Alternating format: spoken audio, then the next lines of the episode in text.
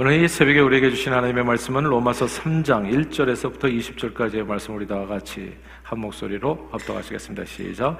그런즉 유대인의 나옴이 무엇이며 할례의 유익이 무엇이냐? 범사에 많으니 우선은 그들이 하나님의 말씀을 맡았음이니라. 어떤 자들이 믿지 아니하였으면 어찌하리요? 그 믿지 아니함이 하나님의 믿부심을 패하겠느냐? 그럴 수 없느니라. 사람은 다 거짓되되 오직 하나님은 참되시다 할지어다 기록된 바. 주께서 주의 말씀에 의롭다함을 얻으시고 판단받으실 때 이기려 하심이라 함과 같으니라. 그러나 우리 불의가 하나님이 의를 드러나게 하면 무슨 말 하리요? 내가 사람의 말대로 말하노니 진노를 내리시는 하나님이 불의하시냐? 결코 그렇지 아니하니라. 만일 그러하면 하나님께서 어찌 세상을 심판하시리요? 그러나 나의 거짓말로 하나님의 참되심이 더 풍성하여 그의 영광이 되었다면 어찌 내가 죄인처럼 심판을 받으리요? 또는 그러면 선을 이루기 위하여 악을 행하지 하지 않겠느냐? 어떤 이들이 이렇게 비방하여 우리가 이런 말을 한다고 하니 그들은 정죄받는 것이 마땅하니라. 그러면 어떠하냐? 우리는 나으냐? 결코 아니라 유대인이나 헬라인이나 다 죄 아래 있다고 우리가 이미 선언하였느니라. 기록된 바 의인은 없나니 하나도 없으며 깨닫는 자도 없고 하나님을 찾는 자도 없고 다 치우지 않게 무익하게 되고 선을 행하는 자는 없나니 하나도 없도다. 그들의 목구멍은 열린 무덤이요 그 혀로는 속임을 일삼으며 그 입술에는 독사의 독이 있고 그 입에는 저주와 악독이 가득하고 그 발은 피 흘리는데 빠른지라 파멸과 고생이 그 길에 있어 평강의 길을 알지 못하였고 그들의 눈앞에 하나님을 두려워함이 없느니라 함과 같으니라. 우리가 알거니와 무릇 율법이 말하는 바는 율법 아래 있는 자들에게 말하는 것이니 이는 모든 입을 막고 온 세상으로 하나님의 심판 아래 있게 하려 함이라. 그러므로 율법이 행위로 그의 앞에 의롭다 하심을 얻을 육체가 없나니 율법으로는 죄를 깨달음이니라. 아멘 어제 몇 분의 목사님들과 만나 대화를 나누던 중 한 분이 사실 다 알아도 실행하기 어렵다는 말씀을 하셨습니다. 모두가 공감했습니다. 알아도 안다고 해서 그대로 사는 것은 아니잖아요. 성경 말씀에 항상 기뻐하며 살아야 한다는 것을 우리는 다 압니다. 그러나 너무나 쉽게 기쁨을 잃어버리고 살아갑니다. 서로 용서하고 화목하고 사랑하면서 살아야 된다는 걸 모르는 사람이 어디 있습니까? 그리스도인 치고요. 근데 다 알면서도 우리는 서로의 잘못을 지적하고 비난하고 갈등하고 미워하며 살기도 하는 겁니다. 몰라서 행하지 않는 것이 아니라 대부분 알면서도 행하지 못합니다. 매일 기도, 매일 성경 해야 되겠죠. 언제나 전도를 해야 한다고 배웠으면서도 그렇게 실천하며 살아가는 것은 또 다른 숙제인 겁니다. 하나님을 모르고 성경 말씀이 없는 유리 이방인들은 사실 모르기 때문에 수많은 죄를 별 생각 없이 지으면서 살아갑니다. 자기가 무슨 죄를 짓는지도 모르고 살아가요. 그냥 그러니까 동성애가 죄인지도 모르고 그냥 살아가는 거잖아요. 이런들 어떠하리 저런들 어떠하리 나는 이렇게 살고 싶다 그거예요 그냥. 그러니까 죄인지를 몰라요. 죄가 뭔지도 모르고 하나님과 성경 말씀이 없는 시대에 살았던 우리 조상님들만 생각해 봐도요 그냥 뭐가 죄인지도 모르고 그냥 숨 쉬는 모든 날이 하나님의 마음을 아프게 하다가 살다 가는 거예요 그러니까 우리 조상님들만 생각해봐도 온갖 우상수에 미신에 치들어 살았고 저도 35대 종손이었잖아요 제가 족보를 팔, 팔게 됐지만 결국 그것도 잘, 잘 팔게, 되, 팔게 되게 넘겨주게 됐지만 예. 그냥 서른다섯 그릇을 꺼놓고 어렸을 때도 배우는 게 맨날 그 앞에 조상 신들이 와서 먹는다 그랬어요. 그러니까 이거는 그냥 우상숭배, 귀신, 그냥 찌들어 살았고 뭐가 죄인지를 모르고 사는 거예요. 하나님 없는 사람들은 말씀이 없는 사람들은 공자월 맹자월 가르치면서 양민과 아니 양반과 천민을 구별해서 차별하고 아버지를 아버지로 부르지도 못하는 세상을 만들어 사색당파로 치열하게 싸 뭐가 죄인지도 모르고 그냥 이전 투구하면서 그렇게 살아갔던 겁니다. 그런데 하나님을 알고 성경 말씀을 받았던 유대인들은 어떨까요? 아무것도 모르고 죄 지으면서 살았던 이방인들과 비교해 보면 죄라는 부분에 있어서 하나님 앞에서는 별 큰 차이가 또 없는 거예요. 안다고 행할 수 있는 것이 아니었던 겁니다. 내가 배우고 한 것을 그대로 행할 수만 있다면 얼마나 좋았겠어요. 출애굽을 통해서 전능하신 하나님을 경험하고 하나님의 거룩한 말씀을 돌판에 받았잖아요. 정말 하나님의 거룩한 말씀을 그런데 그렇게 받았음에도 불구하고 안다고 구원받는 게 아니더라고요. 유대인들도 다 역시 속절없이 다 멸망을 받았던 겁니다. 우리는 몰라서도 죄를 지어서 멸망받고 알면서도 죄를 지어서 죽습니다. 그러므로 오늘 본문은 율법이 없는 이방인이나 율법을 아는 유대인들이 모두 다 죄 가운데 처했다. 심판하에 있다고 말씀했습니다. 오늘 본문 10절 이하의 말씀한 대로 보면요. 기록된 바 의인은 없나니 한 명도 없다고 얘기하는 거죠. 한두 명도 아니야. 한 명도 없고 깨닫는 자도 없고 하나님을 찾는 자도 없고 다 치우쳐서 무익하게 되고 선을 행하는 자가 없다니 하나도 없다. 일도 없다고 말씀했어요. 율법이 없었던 노아 시대에도 모든 인류가 죄 가운데 홍수 심판을 받아 코로 기식하던 모든 생명체들이 다 죽었어요. 그러니까 숨쉬는 사람은 다 죄인이라는 하나님의 심판 아래 있고 다 죽었고 율법이 있었던 이스라엘 백성들도 죄 가운데 심판을 받아 북이스라엘은 722년의 기원전 아수르에게 멸망당하고 남유대는 586년에 바벨론에게 또 멸망당하고 그들이 지었던 솔로몬의 믿었던 솔로몬의 성전까지도 돌아나 돌이 남게 하죠. 다 부서져 버리고 말았습니다. 하나님을 모르는 사람들은 모르고 지은 죄로 인해서 다 심판받아 멸망에 이르고 하나님을 알고 그분의 말씀을 받은 사람들은 그 율법의 말씀들이 올무가 돼서 지키지를 못하는 까닭에 결국 율법에 따라 심판받아 다 죽음에 이르게 됐습니다. 그런데요, 이제 놀라운 말씀이 오늘 본문에 그래서 로마서가 진짜 대단한 말씀이에요. 이렇게 이제 모든 인간이 다 죄를 범한 하나님의 영광에 이르지 못하고 이게 이제 절망적인 상태에 빠지게 되는데 근데 이것이 하나님의 뜻이었다. 이렇게 이야기하는 겁니다. 다 함께 오늘 본문 로마서 3장 19절을 읽겠습니다. 로마서 3장 19절 한번 읽어볼까요? 시작. 우리가 알거니와 무릇 율법이 말하는 바는 율법 아래 있는 자들에게 말하는 것이니 이는 모든 입을 막고 온 세상으로 하나님의 심판 아래 있게 하려 함이라. 아멘. 모든 입을 막고 온 세상으로 하나님의 심판 아래 있게 하려 함. 우리는 유구무원 할 말이 없다는 거예요. 하나님의 심판대 앞에 서는 인간은 그 누구를 막론하고 할 말 없는 죄인이라는 겁니다. 모든 입을 막고 너는 심판에서 죽을 수밖에 없는 죄이다. 땅땅땅. 근데 이게 사람들에게 잘 실감이 안 나요. 우리는 이 세상을 살아갈 때 대부분의 사람들이 상대 평가를 하면서 살아가기 때문에 그렇습니다. 남하고 비교해서 남보다 조금만 잘하면 자기가 꽤나 의롭고 정직하고 정결하고 진실하고 선하다고 생각하는 겁니다. 저는요 이런 남자를 만난 적이 있어요. 아, 자기는 굉장히 착한 사람이라고 하더라고요. 그래서 착한 증거를 한번 대봐라. 그 내가 착한지 다른 어디 얼마나 착한지 자기가요 어렸을 때 뭐 초등학교 때인가 뭐 중학교 때인가 여기 육교회를 지나가다가 거기에 육교회에서 항상 구걸하는 사람이 있었는데 자기 호주머니에 있었던 그 당시에 전재산이라고 했다고 500원짜리 동전을 줬다는 거예요. 그거 한 수십 년 전의 이야기인데 그거 가지고 자기는 선하다는 거. 그거 한 번 한 거. 새털같이 많은 시간에 그 세월에 딱 그 그 순간에 뭐가 이렇게 또 저기 했는지 그 500원 준 거 그걸 기억하면서 그때까지 자기는 착한 사람이라 얘기하고 믿고 살아가고 있더라고요. 바리새인과 서기관들의 기준은요 늘 주변에 있는 세리와 죄인들의 기준이에요.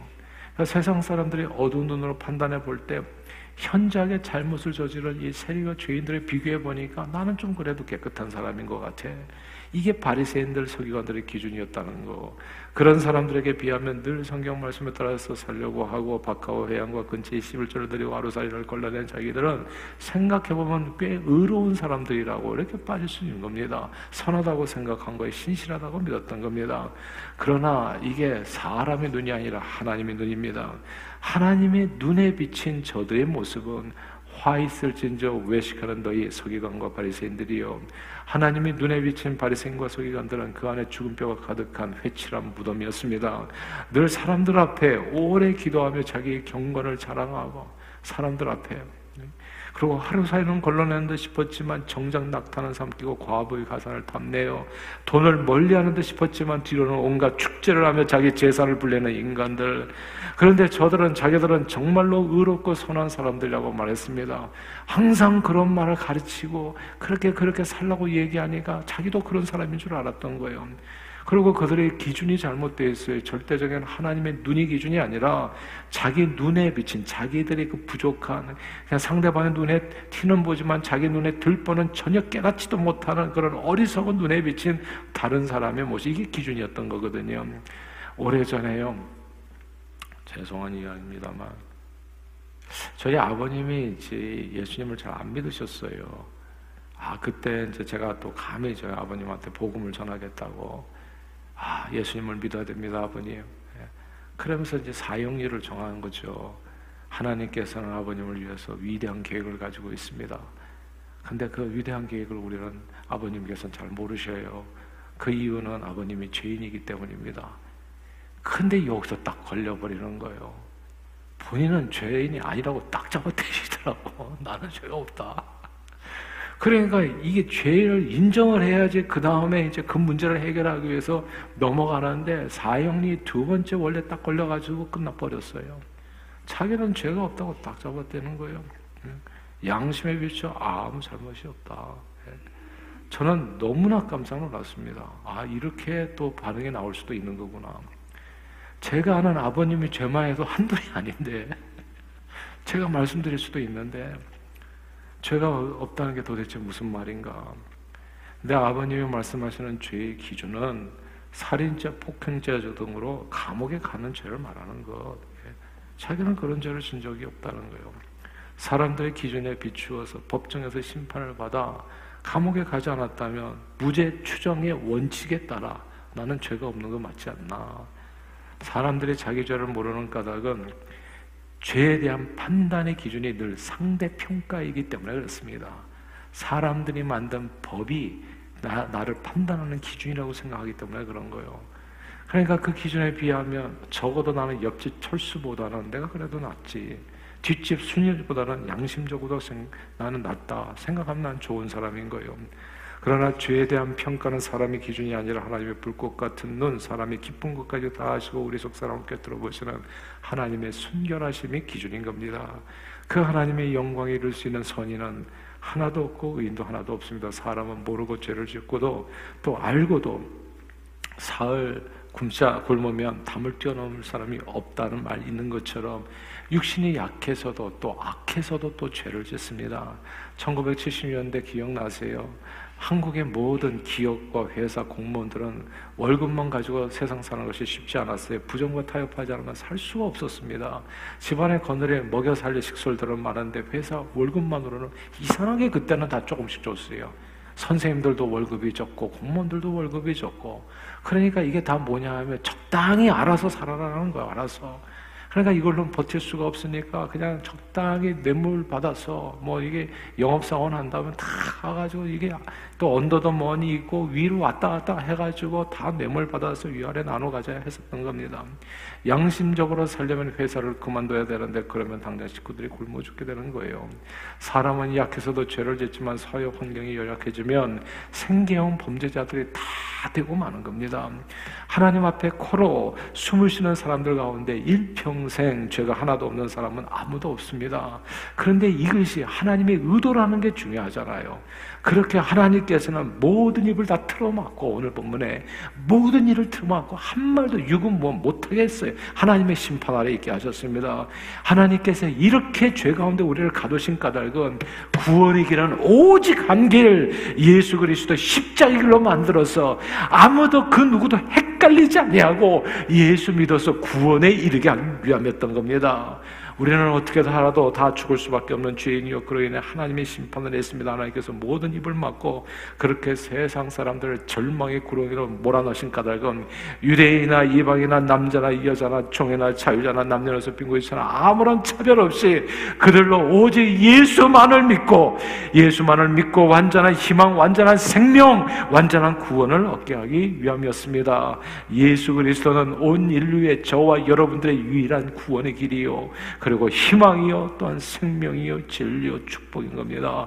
예수로 말미암지 않고는 그 누구도 하나님 앞에 아버지 앞에 이룰 수 없습니다. 그러므로 우리가 오늘 이 새벽에 주님 앞에 나와서 기도하는 것은 아무개 신에게 아무 효과도 없는 넋두리하기 위해서 온 것이 아닙니다.